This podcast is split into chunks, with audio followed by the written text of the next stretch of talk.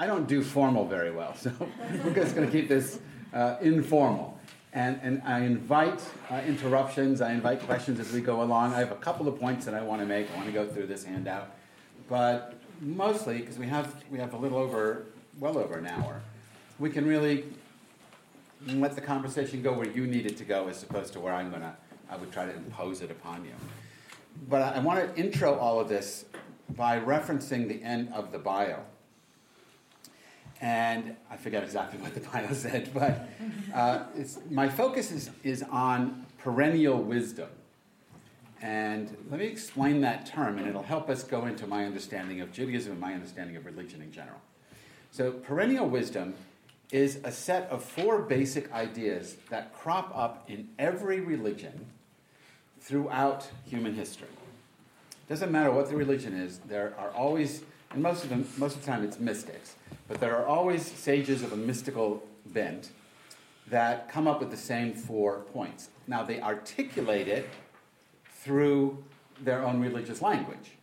So you're not going to hear uh, a, a, Catholic mystic articulate these points using, you know, Hindu terminology, right? So they have their own way of, of languaging it. But the four points are always the same. So the, the four points of the perennial wisdom are number one, everything that exists is a manifestation of one thing. So in Judaism, we'd call it God, and we have different names for God.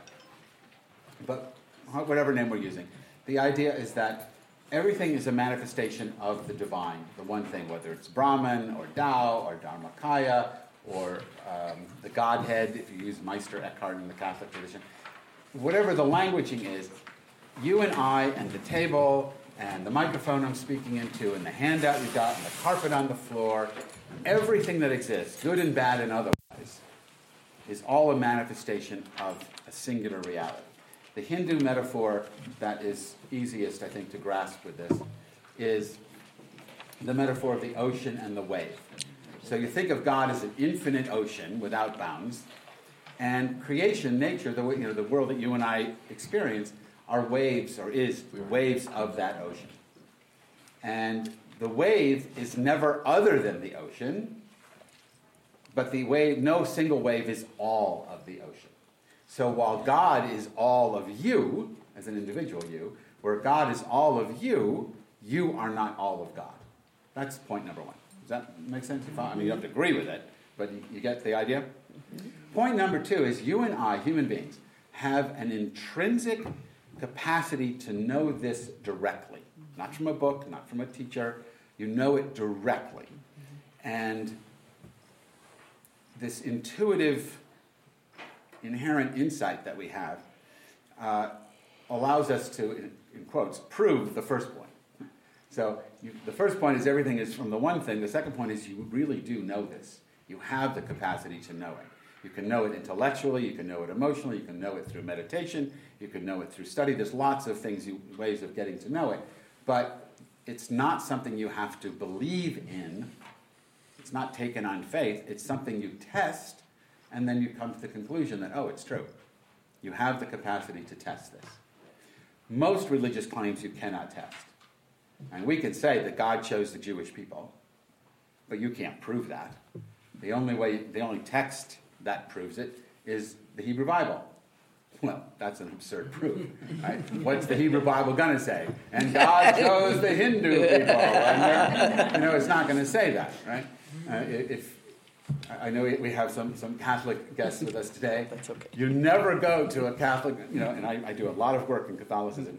I've never met a Catholic priest who came to the conclusion that Krishna, rather than Christ, is the second person in the Holy Trinity, right? It's, your theology is based on your sociology. But the perennial wisdom is outside of that. So you can you have to take the Trinity on faith. You have to take the chosen people on faith. But you can actually test through contemplative practice uh, the, the notion that we're all part of this one thing.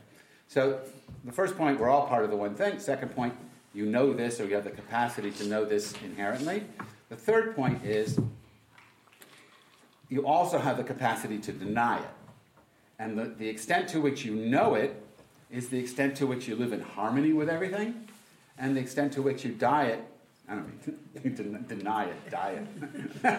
you know where my mind is. I didn't have breakfast. But the, the extent to which you deny the oneness is the extent to which you feel alienated from other things. And it has an ethical component. When you feel connected, then your, your, uh, the, the ethics that guide your life are all basically love your neighbor as yourself. Whereas when you feel alienated, your worldview is is zero sum. If I'm going to win, someone's got to lose. And, and that's how religion normally operates on a zero sum. Right? Jews are chosen, but nobody else. We try to get around that because we're embarrassed, but don't be embarrassed. Own the fact that you know Jews love Jews and that we say we're the best. I mean, if you read the trope, rarely do you get a cantor who does the actual trope for the chosen people, but it says, you know, Bachar Banu Mikol Ha'amin, God chose us from all the peoples of the earth, na na na na. That's the trope. na na na na na. So it's got that too. Now we talk, oh, that's not what it means. That is what it meant. Right? It's it's a marketing thing. Just like Coke, when Coca-Cola tells you it's the real thing, it's saying Pepsi is fake, Dr. Pepper is fake. Don't drink those. Drink the real thing. So it's just marketing. There's nothing wrong with it. Tribes do it. Companies do it. So we just have to accept it when Muslims talk about believers and infidels, when Christians talk about the saved and the damned, it's all marketing. And you only talk that way when you don't feel connected to everything.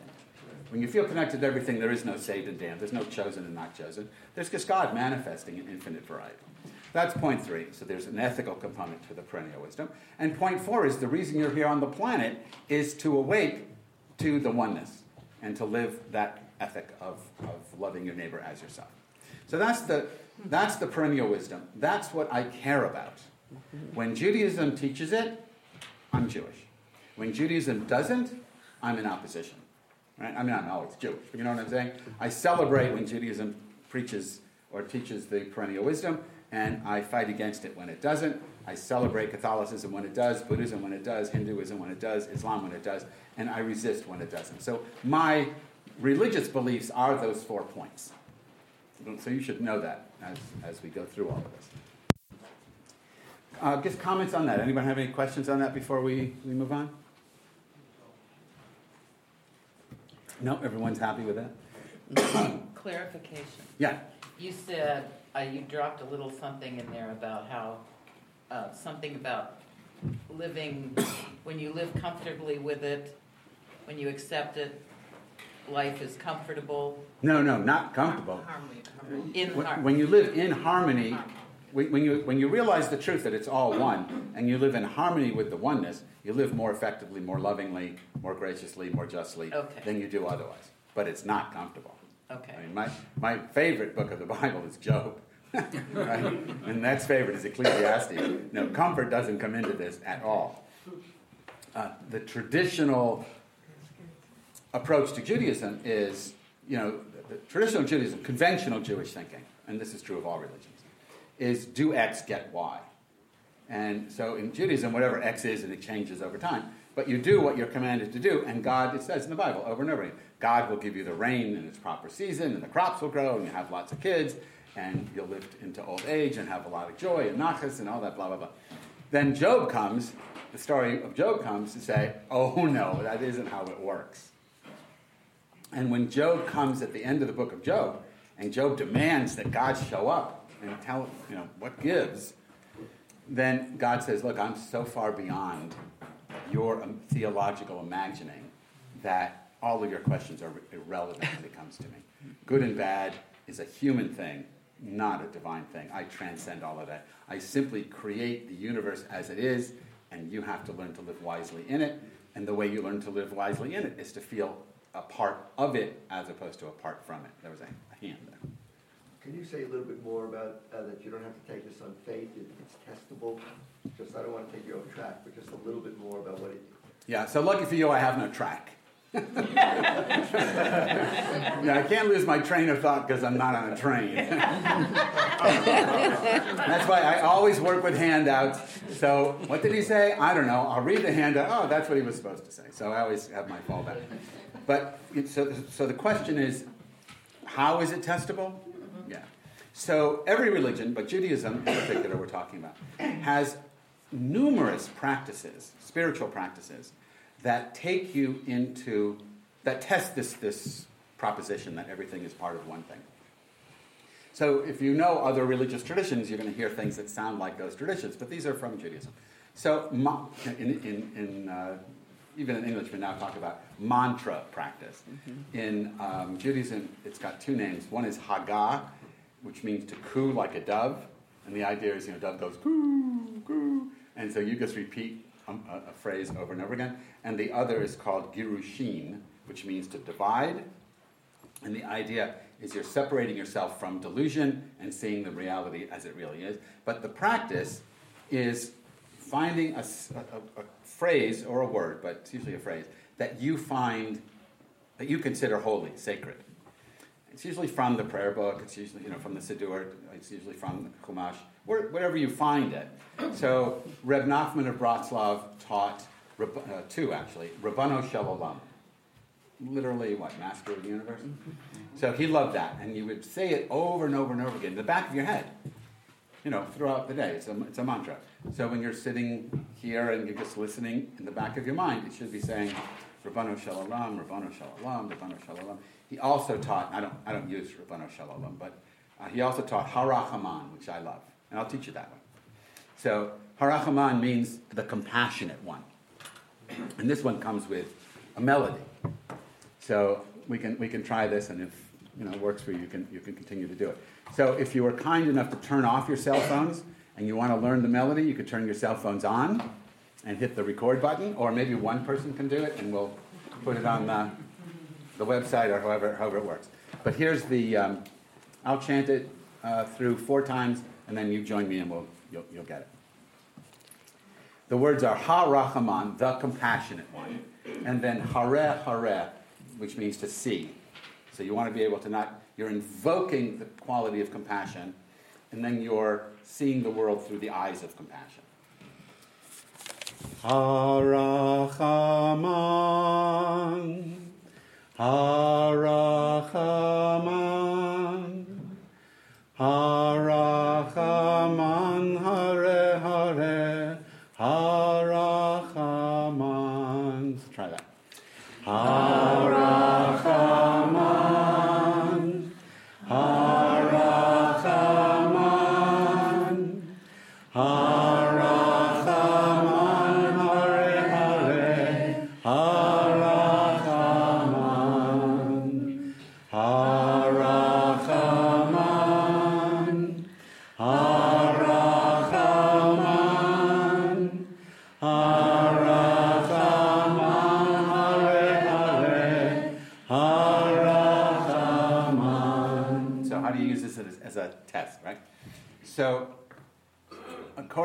tradition, you should be reciting this in the back of your mind all the time. And if you read my book, Minyan, uh, which is where you get all these spiritual practices, uh, there's all kinds of quotes from different rabbis who say, you know, unless I inadvertently forgot, I've always done it all my life, and then I, if I notice I forget, I start it up again. So there's, there's you know, people saying, look, it, sometimes you forget, but you can pick it up.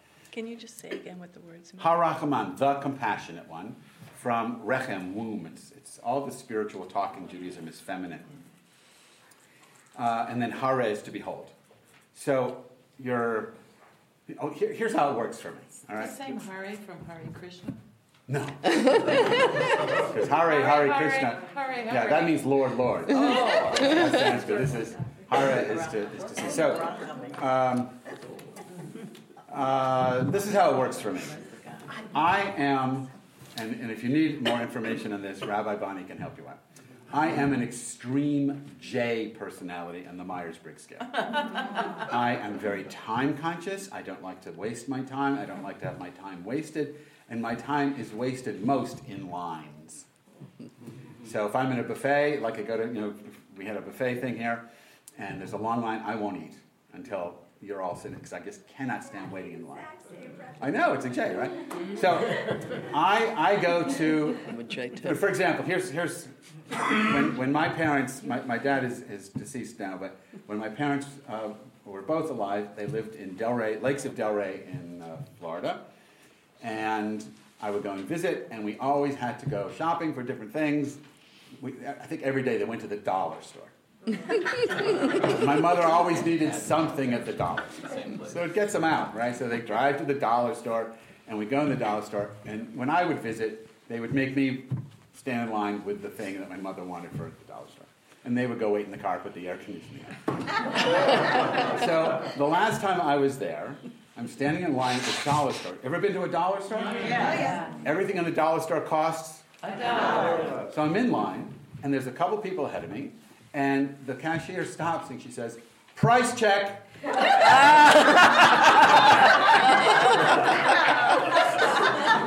I go, "It's a dollar store. it's a dollar." She does, she's annoyed with that, and, and then she pri- and they have to wait, and someone has to come out, and they have to take the item. And what she needed was the serial number. She knew it was a dollar, but she needed some kind of code. So we had to wait. So while we're waiting, I'm fuming. My assumption is this is an act of anti-Semitism. That's always, that's always my assumption. You ever go to the bank and then all the tellers go on break at the same time? I think it's anti-Semitism. In my town, I'm, I'm really the only one of the four Jews there. There's my wife, my, my son, you know, there's just a couple of us. And when you walk into the bank and the tellers leave, I go, anti-Semitism. so this is an act of anti-Semitism, I thought. But anyway, I'm fuming about it. How stupid a price check in a dollar store. And as I, the angrier I get, the more negative feelings come up about the cashier. Right? I don't. I mean, she's just a cog in a stupid system, and she's really not at fault. But she's the only person I've got to yell at. So I'm getting more and more mad, and I'm, as I'm getting closer to getting to her, I'm ready to let her have it. What kind of stupid system is this? So I'm sure no one else can relate to that. But that's just my personality. So what I do is I focus instead on Harachaman. Now I don't stand in line going, oh, oh, oh. I'm not, I'm not playing, you know, like a Broadway show. I'm doing it silently in my head, but I've been practicing this for, for decades. And it's sort of Pavlovian. As soon as I start uh, a focused Harachaman, my breathing stops, slows. Right? Because when you're, when you're getting angry, you're constricting in your chest, and your breathing changes, and your heart rate's going up, and you're clenching your fist. And, but as soon as I go, Harachaman, my breathing relaxes, my body unconstricts, my heart rate slows, my fists become open hands. And by the time I get to the cashier, I'm the loving self I prefer to be than the angry self I was a moment ago. And I can engage with her as an equal. And, you know, if, if you wanted to check my theology at the time, I could say, of course, she's a manifestation of God. It's an I thou encounter a la Martin Buber rather than an I it encounter. It's a non zero uh, exchange where it's two equals, where winning means she's happy and I'm happy, as opposed to zero sum, where winning means if I win, she loses, I get to yell at her, or she gets to make me wait for a price check because out of spite. so, but all of that goes away because I'm chanting Harachaman. I feel and experience directly my connection to this woman who I despised a moment ago. So, you now that's just a sort of practical example, and I use it all the time. But when you when you chant this way on a regular basis, you start to feel the same way toward everything. and, and I'm not perfect at this. Mosquitoes are still my enemy, and, and there's one in your bathroom. So I tried my best to kill it, but I couldn't. Um, so that's how there, there's, so there's ways to test it. So there's mantra work can test it. Sitting silently and doing silent meditation. Uh, one of the ways Judaism teaches it is you use the Shema. And in Jewish med- silent meditation, you always repeat the text. In this case, it's the Shema, starting on the in breath, because God in the creation of in chapter 2 of Genesis breathes into Adam, the human. And then at your deathbed, according to tradition, God kisses you on the mouth and takes your last breath into God. So God breathes out and you are, and then God breathes in and you are no longer. So you start with you breathe in Shema, you breathe out Adonai, you breathe in, uh, you breathe out Israel, you breathe in Adonai, you breathe out um, Eloheinu, you, you Shema Yisrael Adonai. You breathe out Adonai, and no, you breathe in Adonai again, and you breathe out Echad. So it, it, it works that way. You start it in breath, you'll end on the out breath. And you do this um, slowly, and the length of time or space between the echad and the next Shema in breath slowly lengthens while you're doing this for, let's say, 20 minutes. And it's just this very slow process. And what happens, according to the Jewish mystics, is that, and, and really everybody else, but talking Jewishly, what happens is your sense of separate self dissolves into the, the one that is the divine.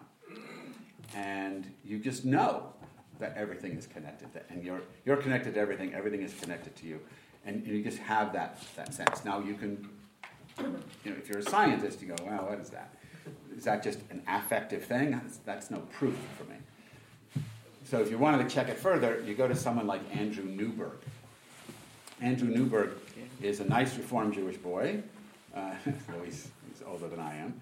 Um, so a nice Reformed Jewish man, and uh, he's a brain researcher at uh, Pennsylvania. Pennsylvania, right? University of Pennsylvania, and he writes all these books: Why God Won't Go Away, Your Brain on God, you know that kind of thing and he wires people's brains when they're meditating and praying and doing all these things. And you can see how it's affecting your brain. And what I just had him on my radio show, and, and he's very articulate. And he said, he said, when you're meditating, the part of the brain that's all about me cools down, and the part of the brain that's all about us heats up. And, and that's what's happening in your, in, your, in your consciousness, is you, you are less about you and more about us and eventually, if you practice long enough, the idea is the you, you know, the I, the me disappears, and there's just us. But then you come back. I mean, otherwise, it's a psychotic breaking. You're in big, you're in big trouble. So anyway, those are just some examples. You can actually test this out, as opposed to theology, which you can't can't test at all. Anything else on the perennial wisdom? Yeah. When's your radio show? That's my perennial ego, not my perennial wisdom. Uh, I, I, work for Spirituality and Health magazine. I write a column in every issue of the magazine. It's a, if you don't know the magazine, it's, it's a pretty nice uh, uh, print journal. And you can get it online. And, and you can get it online. Uh, and I do a Q&A column every issue. People send me questions. You can always send me general spiritual questions. If, I, if they like them, I'll answer them. And uh, you can get in the magazine. But on Fridays, they broadcast my weekly show. I interview people who are featured in the month's in that month's issue of the magazine. So I just I just talked to Natalie Goldberg, the Zen Jewish writer. Mm-hmm. Uh, I just I talked to Andrew Newberg just recently. I talked to I, I talked to whoever's in the magazine. So they set up these interviews. They're very short. They're 20 minutes. You know, they're following the TED Talk model that after 18 minutes you're not paying attention. So the conversation's really 18 minutes. Then there's the opening and closing commercial and they, they don't care if you forget that as long as you listen to the guest. So you can go to spirituality health, spiritualityhealth.com, and it's a free subscription to the podcast, and they'll you know they download it right to your your phone. Okay, so I'm going to move on. Yeah. So the Judaism that I love is the Judaism that represents the perennial philosophy. But there's more to Judaism, there's more to religion in general than just theology or just you know just philosophy. There's there's a you know, whole social dynamic to it. So my big question, I'm just going to put this to you first. My my big question is: Is Judaism an end or a means to an end? Is it an end unto itself, or is it a means to something else? And, and the way you answer the question is really important and it, and it will determine the kind of the, the way you present Judaism and, and, the way the way synagogues function, the way rabbis function, the way educators function. So, what do you think? We'll just take a little bit. I mean, you know the difference, right? If it's an end unto itself, Judaism is the point of Judaism. If it's a means to something else, then Judaism is a tool for something else. There's something more important than Judaism. So, what do you think? Yeah. I have a question about your question. Okay. the Jewish audience. I was going to say, yeah, Jewish, Jewish When you, when you say Judaism, are you talking about rituals, specific activities, specific prayers? I mean, the things that we say and do that people say, oh, if you say and do it enough, then you're going to ultimately feel it, or blah, blah. I mean, or? Or or not? I mean, are you talking about the, Well, what is there? what there? you feel? I'm asking, what is, when you say Judaism, what are you Talking talking about- about? Well, I, I mean, I, what if we take The away? formal religion. Yeah, the You're religion, right? The religion of Judaism. As a, formal I mean, I, I think if it, I don't know what's left. If you take the prayer and you take all that out, if there's no holiday, no prayer, no, I don't know what's left. We There's, can take out the gefilte fish. well, then I quit. It's gone. You can, you can take out the tongue, but not the, but not the, no, but I'm talking about the religion itself, the stuff that we're, that we're selling in the synagogue. Okay. So is, is, is what we do in the synagogue an end unto itself, or is it means to something else? That, that's my question. So how, if you think it's an end, anyone want to explain what they might mean by that, if you think it's an end unto itself? No, no, no takers for the end? So normally, when I talk about this, people will say it's an end unto itself. The way the, the- organized Jewish world is, is basically organized with Judaism as an end. What do you want from your kids? To be Jewish. Now you might say, well, they should be nice kids and all that. But what's the point of Jewish education? To make them Jewish. Right? That's why you go to shul, because you're a Jew. The idea of Judaism as an end in of itself is based on the idea that you're born a Jew, or you convert, right? But you, you're somehow labeled Jewish, and there's an obligation that Jewish people have to do, and when you fulfill that obligation, then you've reinforced your Jewishness, and it's a, it's a circle. I'm a Jew, so I do X, I do X, whatever, you know, it depends on what kind of Jew you are, it's kosher it's not, kosher. But I'm a Jew, I do X, I do X, and it reinforces my being a Jew. And it's a closed circle. The point of Judaism is to be Jewish. And if you go to uh, most rabbis I know, they're trained to make you more Jewish. Right? They're not. You go to a, a rabbi for spiritual direction. Um, I'm opposed to personally going to a rabbi for spiritual direction. I think it puts the rabbi in a horrible position. Uh, spiritual direction is about helping someone discover her own spiritual path. Mm-hmm. And if you're a rabbi and you talk to this person, you realize, oh, you know, Hinduism would be perfect for this Jewish person. Mm-hmm. You're not going to go, you know, I think you should go check out the Hare Krishnas, or you should go check out the Vedanta Society, your local Vedanta Society, and see what that's got to offer. I mean, then, then the next thing you know, this person says, oh, my rabbi told me to be a Hindu, and the next thing you know, your rabbi is on the street with a little sign, will work for. Right? because they're fine.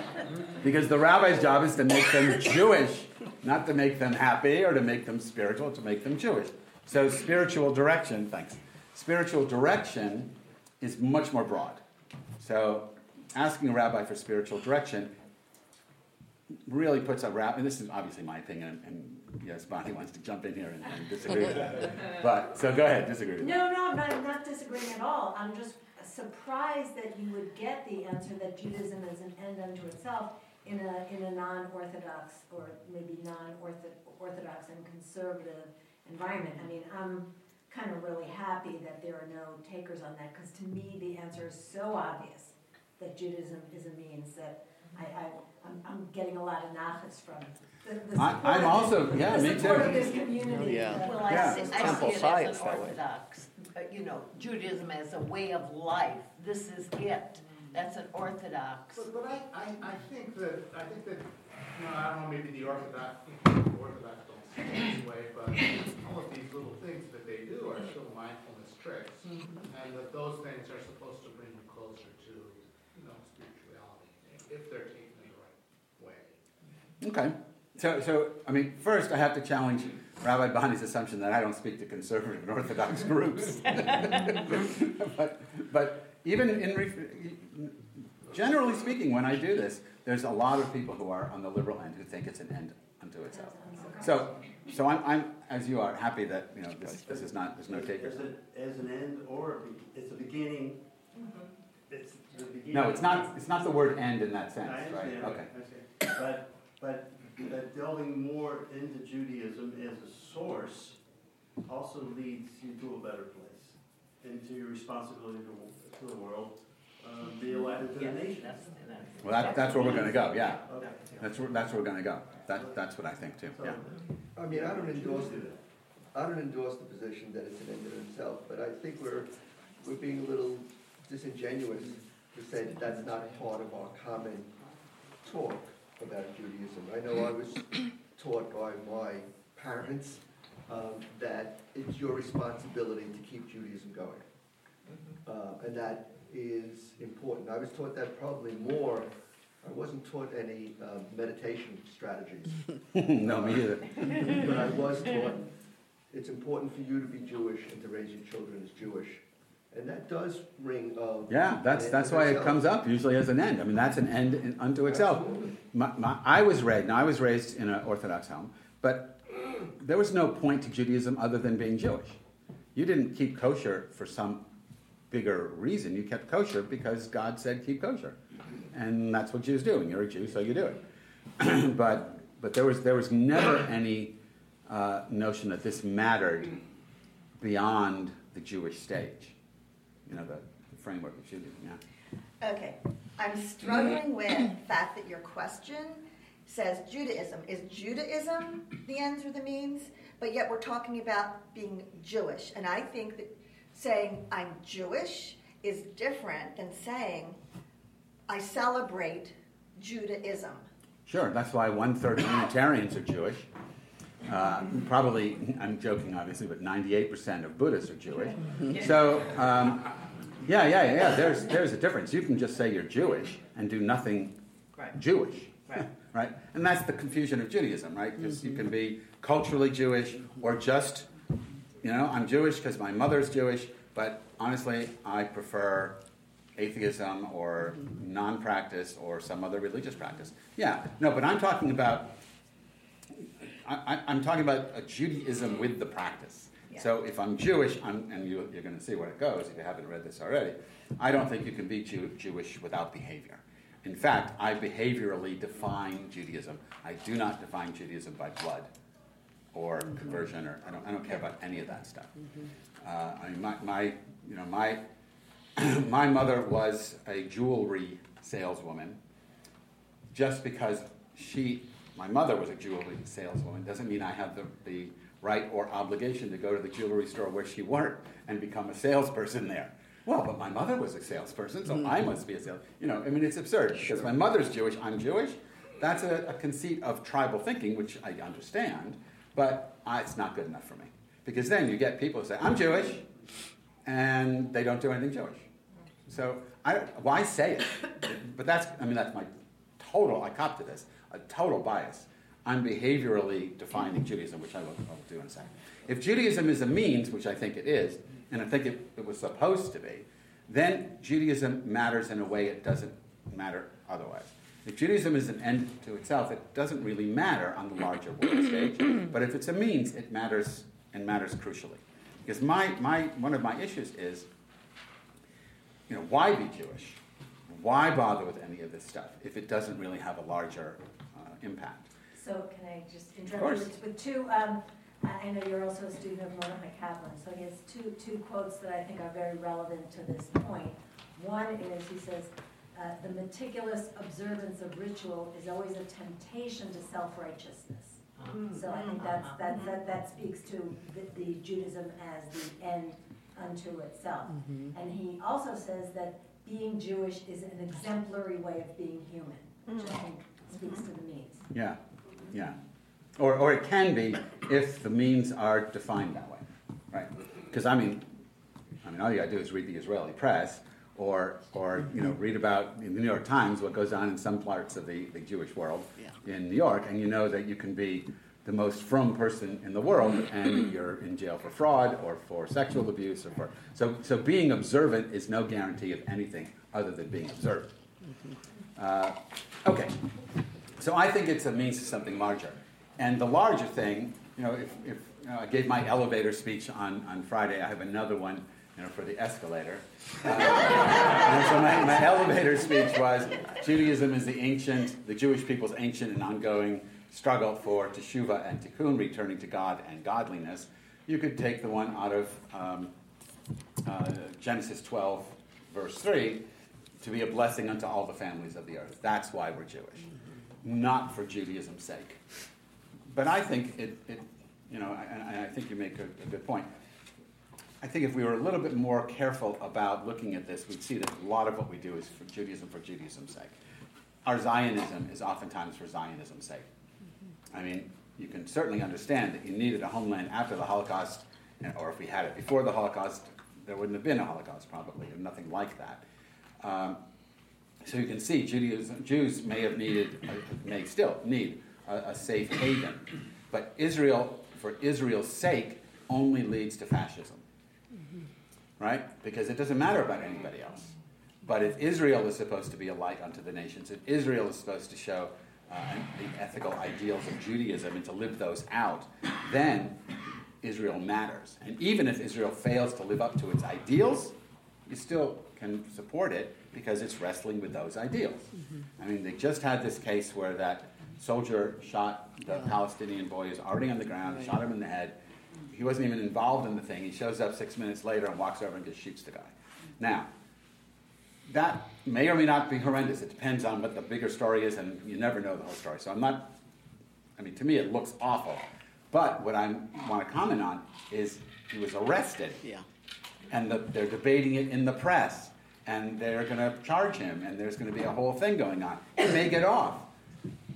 That's almost to me, and, and, this is a little extreme, I guess, irrelevant if he gets off. Mm-hmm. The fact that we didn't let it pass now there's a huge number of percentage of Israelis who just say, yeah, good for him. We should just do that with lots of people. But, you know, there's, I mean, they're Donald Trump supporters. They probably go to his, his rally. So, so, so, but I'm not criticizing that. I'm, I'm celebrating the fact that they are, have not reached a point where morality is, in, is irrelevant. So that, where does that happen in, you know, Saudi Arabia? It doesn't. Where does it happen in Egypt? You have a blog in Egypt that criticizes the Egyptian government. You find yourself blogging in, in the air in your jail cell. So, so it's, it's, it's always it's never right to make a moral equivalency because Israel is still struggling with these things. But if it was an end unto itself, and there are a lot of rabbis in Israel and right wingers in Israel who would like it to be an end unto itself, then it's, it's, it's in terrible Dangerous. danger and becomes irrelevant. Yeah. Uh, I, I, I think the dichotomy doesn't sit well with me. Um, and I said I don't endorse an end of itself, but I do think that there is a piece of that that is legitimate. Um, and that is, even in your own behavior, uh, when I look for spirituality, I want to look in the Jewish text. And I want to, um, you know, find, read you about you know Jewish approaches to meditation. There are many other approaches to meditation. So why don't I read Catholic meditation or Buddhist meditation? But how is that an end in itself? It's it's just well, a means. choice is because you're Jewish. Is, exactly. Yeah, but that's not an end. If you're the, the no, if, I, if I don't find it there, and I persist in saying it doesn't matter, then it's an end in itself. But there is a piece of my behavior that's driven by a recognition that I'm part of a long heritage. Right. And sure. I, am not. I don't. I, I don't want to belabor the points. I want to get onto the handout, but I don't see where that in any way contradicts what what I'm saying. I go to Judaism first too. I mean, that's my mother tongue. That's that's what I do. But I'm not practicing Jewish meditation to become more Jewish. I'm practicing Jewish meditation to become more in touch with that ultimate reality so I can be a blessing to all the families of the earth. That, that it, it, the means are, is Judaism. I mean, that's, I'm Jewish. So, so that's what I'm going to do. But it's not an end unto itself for me. So I, I, don't, I don't see the dichotomy, but maybe I'm just, I'm just, I'm just missing it. But I'm, I'm going to move on because we're cognizant of the, the clock here. So I put together this thing called Judaism Next. Uh, I, I think that, that it, I mean, basically, just to be bold about it, if Judaism is an end unto itself, we're seeing the end of Judaism. Mm-hmm. So our school and the synagogue, the, the, you know, all of the stuff that we do, if we do it just to make Jews Jewish, I think we're missing a point. Judaism has to be for something greater. So this is what I think. This is how I think it works. And you may have heard this at services yesterday. Uh, though I didn't, I didn't know we were going to read it yesterday. We did. So, so this will be a rereading, but we're going to take it a little bit more slowly this time. So this is obviously my take, and I'm encouraging everyone to come up with their own, but this is, this is mine. Judaism calls for revolution, or it calls for nothing at all. Jews are or lagoyim, a light unto the nations, or we are irrelevant. Our vision is of a fearless world without war. So, Micah, this is, you know, people sit under the vine and their fig tree and they don't study war, they don't batter their swords into plowshares. You know, that's the text there. Uh, a fearless world without war, where people eat simply, drink moderately, work joyously, and love freely. So I put the love freely in there. In Ecclesiastes, he clearly says, eat, you know, drink, and, and find joy in your work. And then he talks about friendship. And the text is, I don't know if it's vague or not, but what he says is you should have at least one friend. Because if you fall down, who's going to help you get up? That's I'm paraphrasing, that, that's almost a quote. But then he goes on, he says, How can you keep yourself warm in bed if you're sleeping alone? So all of a sudden, well, there's a friend who helps me stand up, and now I'm sleeping with this person. so that's interesting. I, you know, I don't know how my wife would feel about that, or actually how my friends would feel about that. But so you don't know if he's talking about platonic friends or maybe platonic friends and then love relationship. You, you don't know.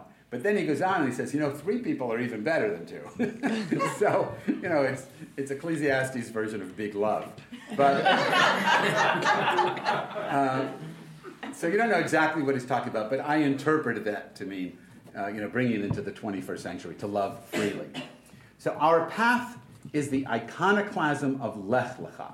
So Lech Lecha is chapter 12 of Genesis, verse 1 where God calls to Abraham, and I always say it's Abraham and Sarah, and really to each human being or each Jewish person, because it's the beginning of Judaism, through them, and says, unfortunately in the JPS, go forth, which is a bad translation, you know, from your uh, country, your kin, and your uh, parents' house, uh, to the place that I will show you.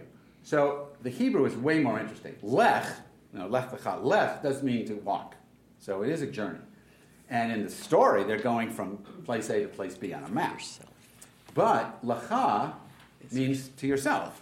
Now, some people say, go for your own sake, and that's how they understand it. But I'm just being a literalist here. It says, go into yourself and get free from the idolatry of your nationality, your ethnicity, your parents, your gender, you know, all the stuff that is so frigging important on liberal college campuses that causes all the strife. Oh, you know, about all the ways we divide each other into the isms and ideologies and all these crazy things that we do. I'm suggesting that Genesis 12 says you have to get rid of all that if you want to see the place God's trying to show you. And I don't think it's the place, I don't think it's Israel. In the story, it's Israel.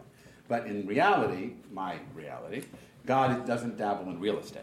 So it's not about Israel. It's about seeing reality as reality is, and reality is not broken up into these nice little, all the isms and ideologies that we fight about.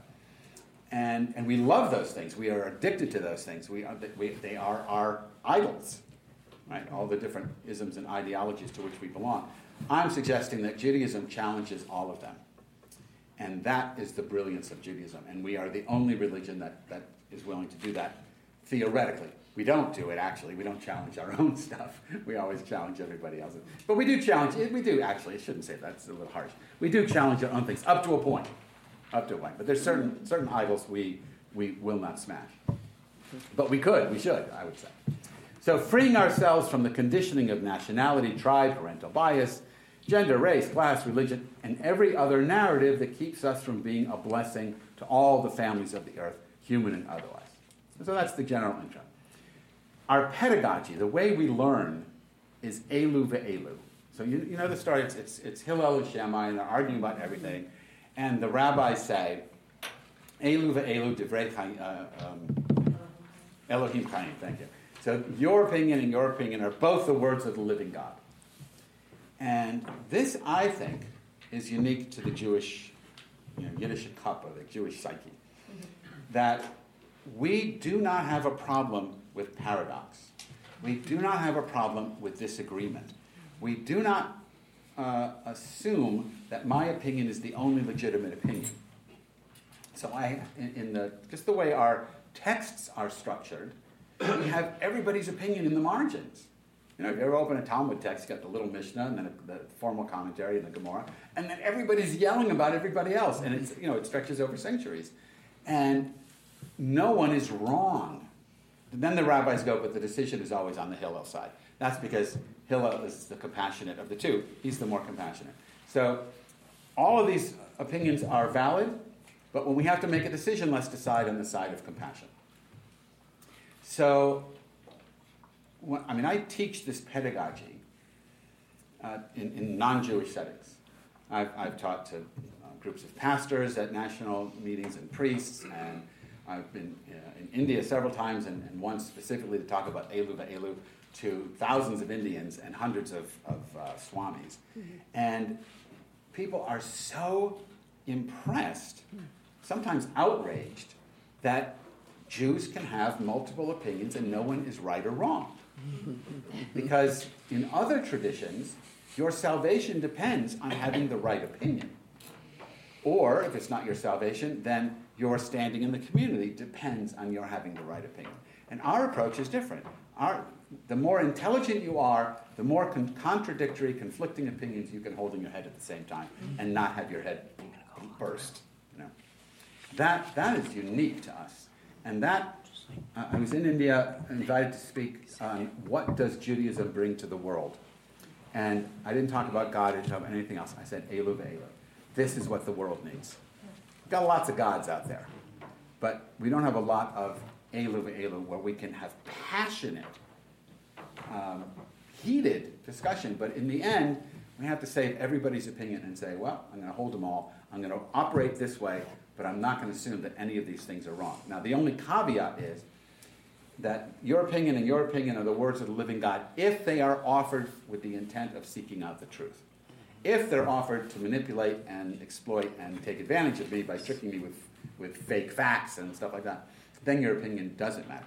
But the assumption is if, you're, if the two of us, or the 20 of us, or the 2 million of us, are arguing a point to figure out what's right, and we have difference of opinion, both sides, or all the sides of the argument, are the words of the living God.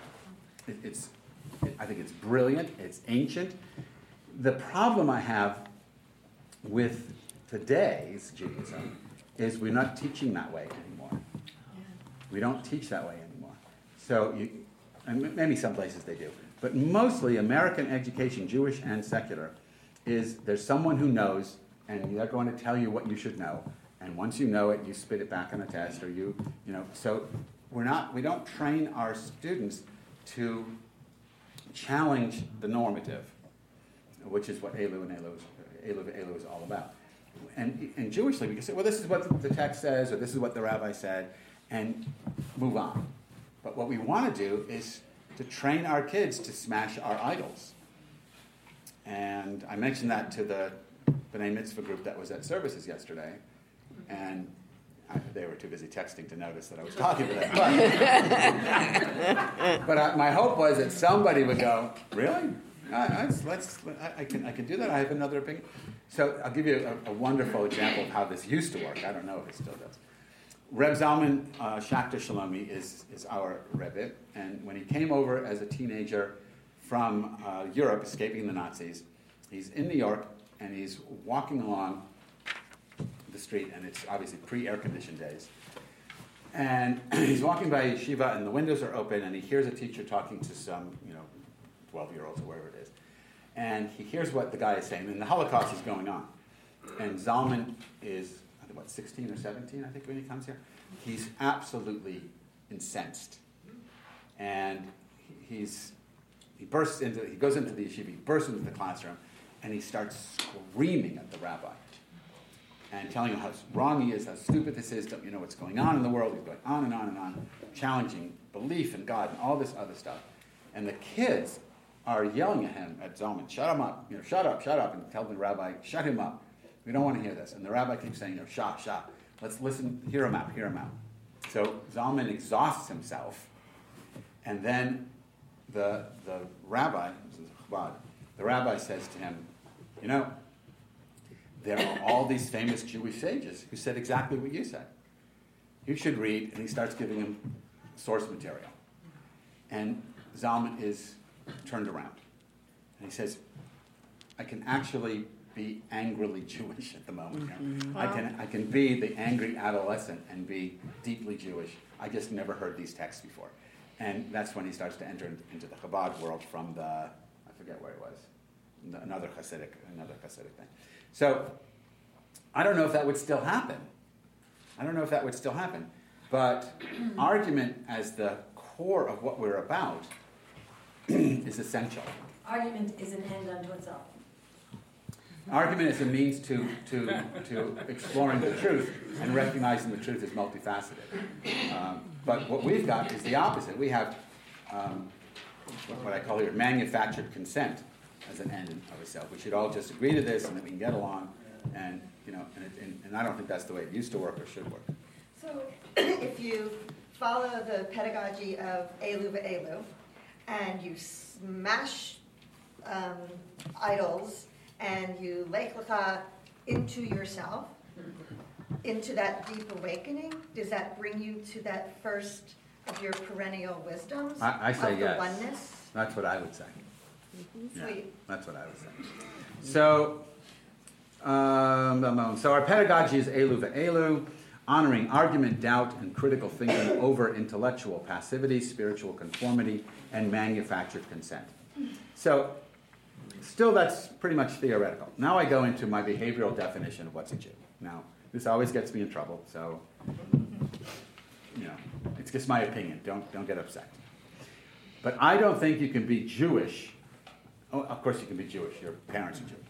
I don't think you can be seriously Jewish and not do Shabbat and Kashrut and a couple of other things. How you define these, though, is not up to me.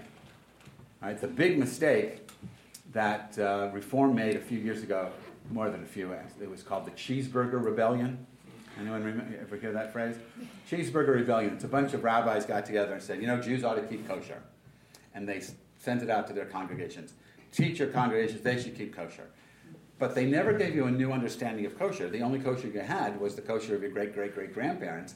And you know, the Jews are having their bacon, lettuce, and tomato sandwich on you know, Yom Kippur afternoon, and you're suddenly telling them, no, you can't have this. And they, they use cheeseburger, you know. And it was basically sort of think of, of um, oh gosh, what was his name? Take, you know, pull his gun out of my cold dead hand. Oh, Um, Clint no, not Clint Eastwood. The- Charlton Charlton Heston. Heston. You have to think of it as a Charlton Heston Oh, moment, right, right. where the lay people saying, you know, you, you have to pry this cheeseburger out of my cold dead hand, and it went nowhere. It went nowhere. But the problem wasn't the rabbis knowing that the, the, the seeing the importance of kashrut, importance of kashrut. The problem was they didn't have a kashrut for the 20th century. It's happened in the 20th century. They just gave them the medieval kashrut and said, you should do this. Well, nobody wants to do that. I don't want to do that. I think kashrut, in the old way of doing kashrut, is really cruel. And, and it, it's got terrible things in it. The fact that you can eat veal, and veal, the fact that veal is kosher means that kashrut, as my parents understood it, is morally bankrupt, and I wouldn't touch it with a 10 foot pole or a 10 foot Lithuanian if I knew one. So, What is Uh, a way to be kosher contemporaneously? So, yes, thank you very much for the segue. So I argue that, you know, say, I skip, we'll skip Shabbat, we can come back to it, um, that kashrut is elevating manufacturing and consuming to the highest ethical and environmental standards. This is way more difficult than separating milk, milk and meat.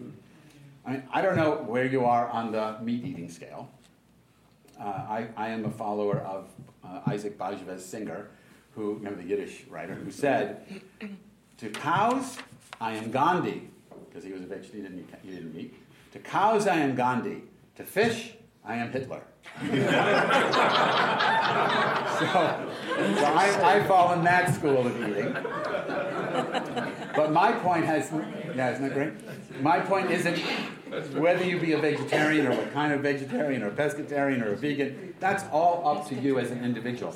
My, pro- my, my challenge is you can't eat mindlessly in Judaism. If you're going to be Jewish, you're going to say you're Jewish, then it has to extend, in, in this case, we're talking to, to eating. But not just the food, all consumption, all things.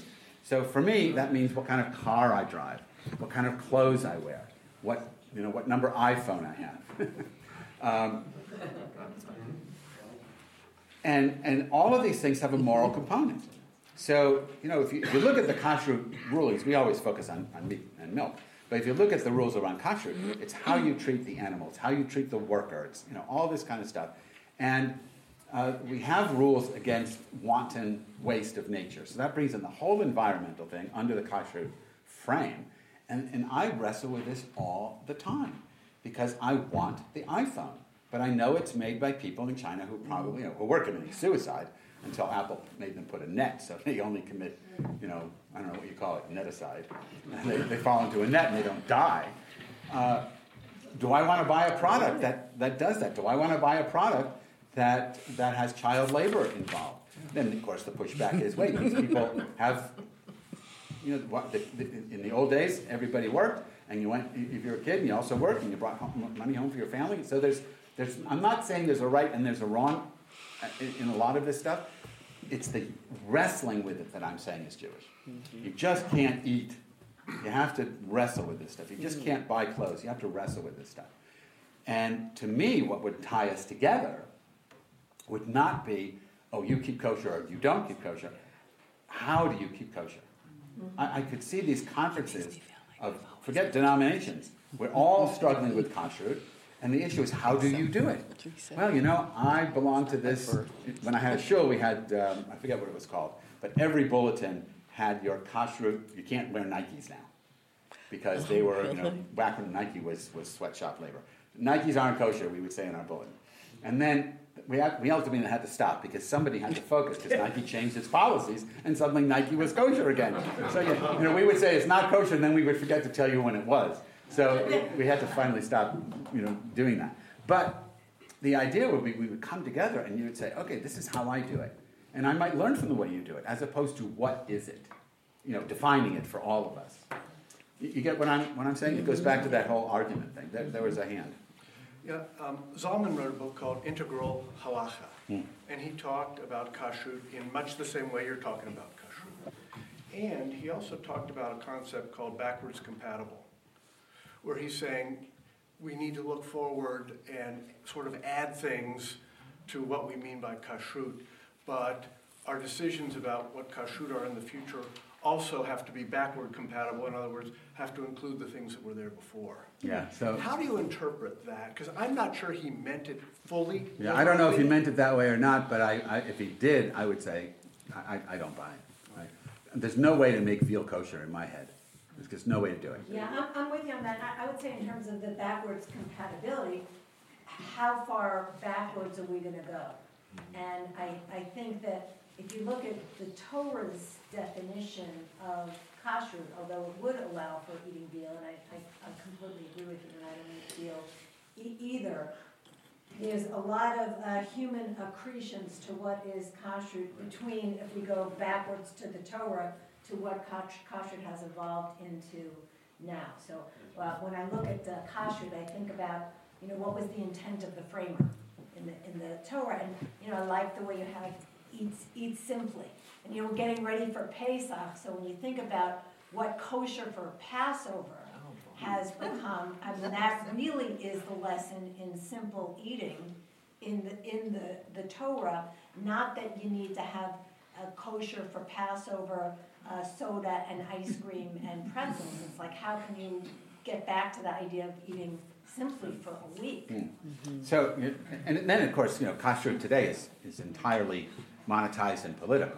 Mm-hmm. I mean, it's just, it's all, it's all nonsense. When I, when I lived in Miami, a member of my congregation opened up a, he realized that on South, on, on Miami Beach, where it's very orthodox, on Miami Beach there was no car wash.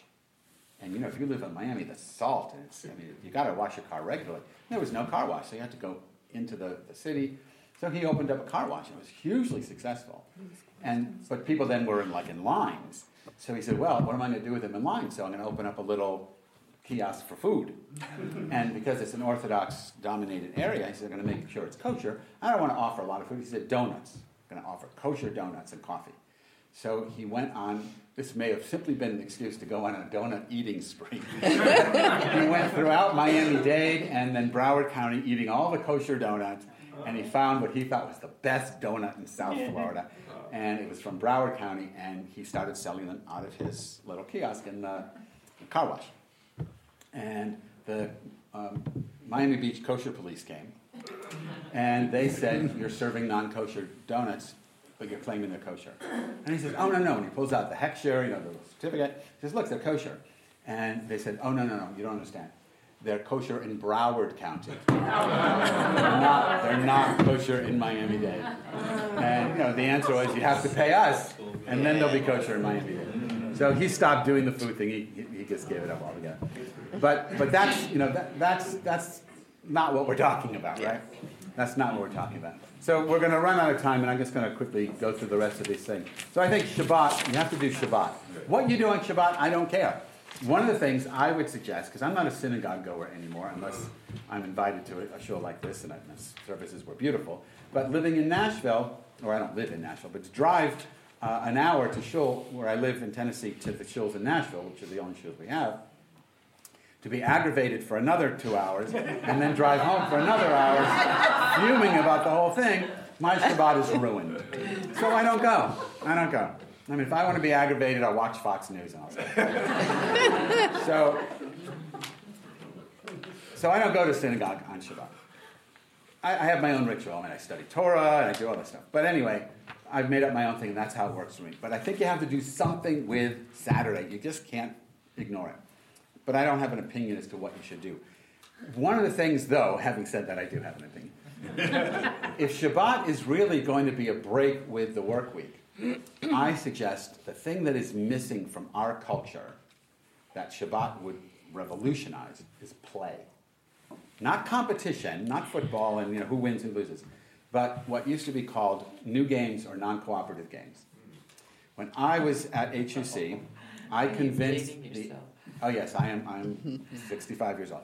When I was at HUC in the 70s, new games were really popular, and I convinced the administration, my friend and I did this, to send us for basic and advanced new games training. So new games, it's called. Uh, their motto is "Play hard, play fair, nobody hurt," and they're non-competitive games. So, just as an example, one of them is you have this giant parachute, and you get everybody in a circle, and you put balls in the parachute, and you try to see how high as a community you get the balls to go without letting the balls fall out of the parachute circle. And it's way fun, and everyone has a great time. And I used the skills I learned there throughout my 20 years in the synagogue. We had Jewish, we had Jew games. For every holiday, I adapted the new games, and, and it was so much fun. And if you know you're, you're somewhat handicapped, you can play the games. It's, it's, it's hard to find someone who can't play. Um, but even if you weren't talking about that, not, I, am talking about games without winners and losers, but play is missing from our lives. I mean, you used to play Little League for fun. You don't play Little League for fun anymore. It's business. Uh, all you got to do is see the parents at a Little League game. And it's, it's baseball it's soccer whatever it is. I mean, now football and concussions and all this stuff. What, what I would, I'd love to see a Shabbat, you know, Tai Chi afternoon, Qigong afternoon yoga afternoon. Um, I mean, I would like to see that, you know, what we teach in our schools, in our public schools, we teach competitive sports that only a few people can do. We took play away from most children. Yeah, and, and it's, or you can do that, but, but I remember growing up, and you know, you're picked for the dodgeball thing, and you're picked for this, and I was never picked first because I'm the loser of the group physically. And, and whatever you learned, whatever I learned, gymnastics, I mean, you can't do that after you're 13 or whatever it is. You know, so I, those are, I never learned anything that was of value to me. But if they taught me yoga, if they taught me Tai Chi, if they taught me things that I could grow into, Shabbat as a day, because I'm, I'm, picking on Tai Chi because we used to go in Miami, even when I lived in Miami, my son and I did Tai Chi in a park with a, a Chinese Tai Chi teacher every Shabbos afternoon. So to me, that was just a, a real revolutionary Shabbos mm-hmm. thing to do. So play would be something that I would, that I would consider when I get through the rest of these things. Uh, so Shabbat, we talked about kashrut. Tzedakah, I think Jews have got to give, have got to wrestle with tzedakah, and I'm defining it not as charity, which is something else, but the just use of money and capital. How do you earn your money? How do you use your money? In time.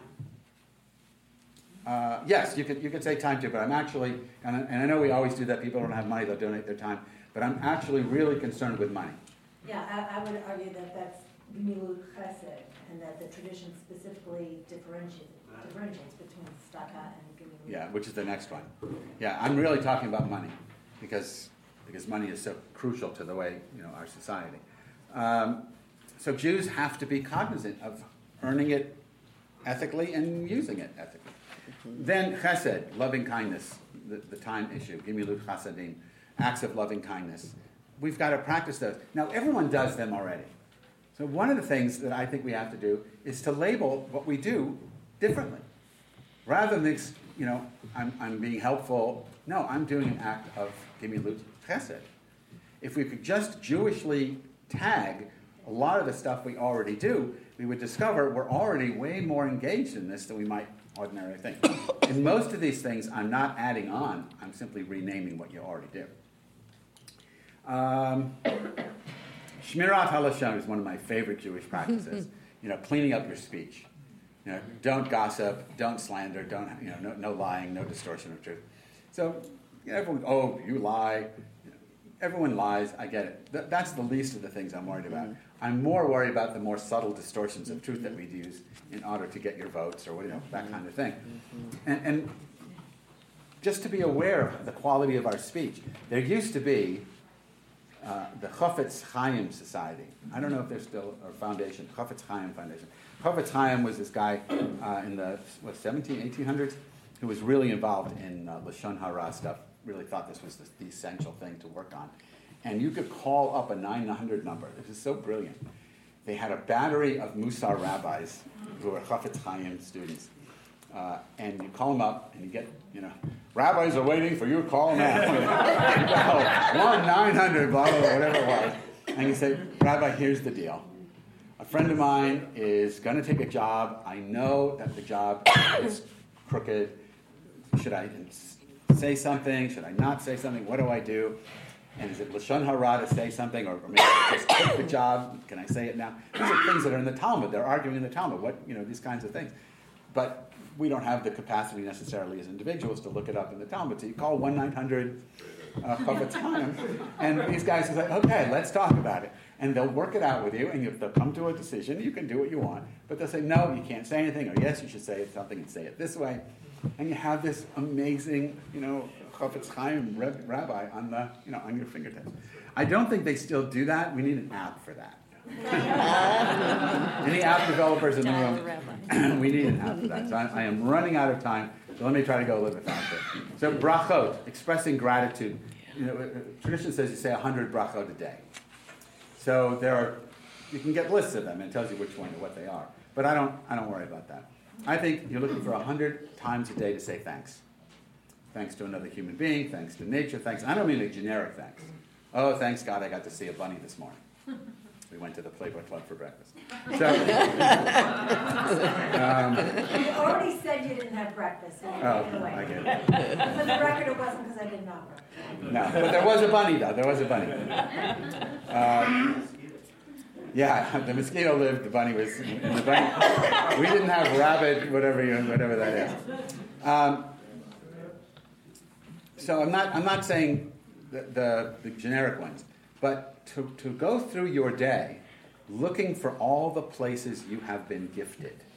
I've got a retreat coming up in a couple months where it's a three day thing, and we're looking at almost exclusively we're looking at paying attention to where you're being gifted. And we, we start when you're in your earlier life, and uh, we ask questions like, What did your mom do for you when you were six? Because you know, we start way back. And then, what did you do for your mom that was purely altruistic? And what trouble did you cause your mom? And so you make lists and you realize that your mother did all these things for you and you hardly did anything that was really altruistic. and then you caused her way more problems than you can imagine. And you realize that you're not, you're not really uh, paying back you know, what, what you owe.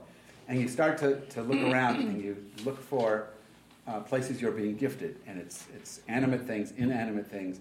And then you develop ways of engaging with life that tries to pay that, uh, that eternal debt forward. So I don't know if you noticed the quote in my, uh, in my email, Rami, if you got from my home computer. It's from Zelig Pliskin's book, Thank You. What could you be grateful for right now if you were grateful for something? Yeah, right. And do that a hundred times a day. I, when I was, um, this, this piece that I'm talking about, I, I learned it, it's a whole thing in Japan, in Japan, coming out of Buddhism, that I was trained in. And one of the tests, you walk into a room, and there's a faucet that's just on a little bit and just goes, you know, drip, mm-hmm. drip, drip. And the, the master wants to see if you notice it, and then what do you do about it, and why. So I notice it, and I go over and I turn it off. And then the question, okay, why did you do that? And you could say it's a waste of water, right? But that's not what he wants. He wants you to say, the faucet has been serving me, you know, for, for all this time, and I want to honor it by saying thank you, by making helping it function the way it really needs to function, and that means turning it on. So even to the sink, you know, to have to have gratitude. So uh, limud, study. I don't think you can be a serious Jew and not study Jewish texts. No, I, I, I mean, I, I'm addicted to them, so I can't help it. But studying, you know, ancient texts in terms of timeless wisdom. And that is very different than what I called the other day salvaging Torah. Right? There's stuff in Torah that sucks.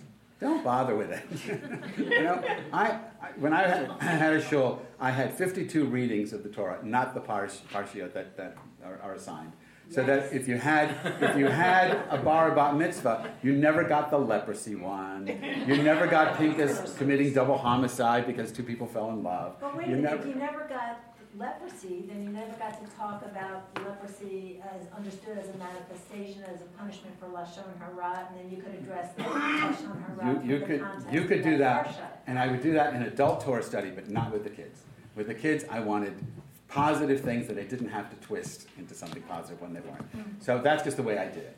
It was a compromise because my original my original intent was to take a large magic marker and simply block out everything in the Torah that, that I didn't like. But then when I realized how expensive a scroll was, I had to think. Had to think differently. Yeah, that was the idea. so, it didn't go over well with my voice. So, but not not studying Torah for Torah's sake, even though we say you know uh, that we study for Torah's sake. Studying Torah for the, for the, for wisdom's sake, and that means reading books that we don't ordinarily read, like well, in Haftorah we do, so it's the prophets, but um, Ecclesiastes and, and Job and, and, books like that, the, the books that are from the wisdom tradition. Judaism has, uh, though we don't always own them, but Book of Proverbs, uh, Book of Job, Book of Ecclesiastes, Book of uh, Sirach, Wisdom of uh, uh, Ben Sirach, and the Wisdom of Solomon. And the Sirach and Solomon were written by Jews in Alexandria, probably. They were written in maybe in Hebrew, but we only have Greek translations left. And they were quoted by the rabbis, they were beloved by the rabbis, but they were never put into the Tanakh. But I don't care. So it's like if you're, when I teach in, in Christian settings, I don't mind going beyond the canonical Gospels, and I read Gospel of Thomas and some of the other things, and, and watch the Da Vinci Code. So, um, so there are more books than, than, you, might, than you might think that we're, you know, that we're talking about here. But you're reading and you're looking for wisdom. You're not looking to understand Torah as you might on a regular uh, Torah study session. Uh, and then tefillah, prayer.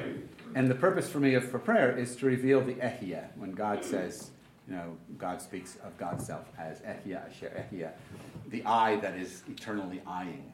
And that takes us back to where we started. Everything is a part of one thing, but it's not uh, dead. The one thing is, in fact, the eternal eye. The eye behind, the eye thou, that kind of thing. And you can uh, through prayer or meditation or whatever, you can actually slip into that level of consciousness and realize moving beyond I am a part of God to the realization that Ani Adonai Elohecha, I, Ani Adonai, I am God. Not all of God, but actually in that sense you really are the, the, the divine beyond, beyond limits. So, you know, that's just my mystical stick. Uh, a, Jew, a Jew is a person, here's my definition of who's a Jew. A Jew is a person who shares, now I'm saying our, but it's the values here. A Jew is a person who shares these value, vision, values, and vehicles for change, not our blood. I don't care if you're born Jewish. It, means nothing to me if you don't do something Jewish.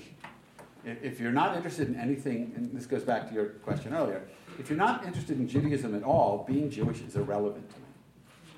Now you could say secular Zionism and all kinds of stuff, and I can I can be massaged into being a little less strict. But uh, my, my, you know, I'm, I'm, an American. I'm not an Israeli. I could be an Israeli. I, I'm always questioning the notion that I'm a Zionist, but I live in Tennessee. Zionists live in Zion. I'm a Chekist. I write, I send money, right? So, so I, my Zionism only extends uh, to, to the level of, of making a donation and maybe going to visit, but no way in hell am I actually living under the theocratic control of the Orthodox establishment. It's not happening to me. And, and I, I, I just can't deal with that. So I support Israel to the extent I support Israel, but I don't know if you really can call me a Zionist. So I'm not really looking at that direction. I'm looking at American Jews. That's who I'm interested in. And just because you're, you have Jewish parentage means nothing to me. No, I know Hitler said blah, blah, blah, but I don't want Hitler to decide. so to me, it's behavior. I don't even care about conversion. When I, when I was a rabbi in a congregation and people wanted to convert, which they did once in a while, I would say, here's what you do. You live as a Jew for a year, as I'm defining Jewish. You live as a Jew for a year, and then we'll talk.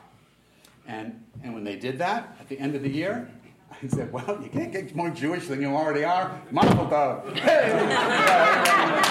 Uh, uh, so that was it, because it's behavior. It's behavior.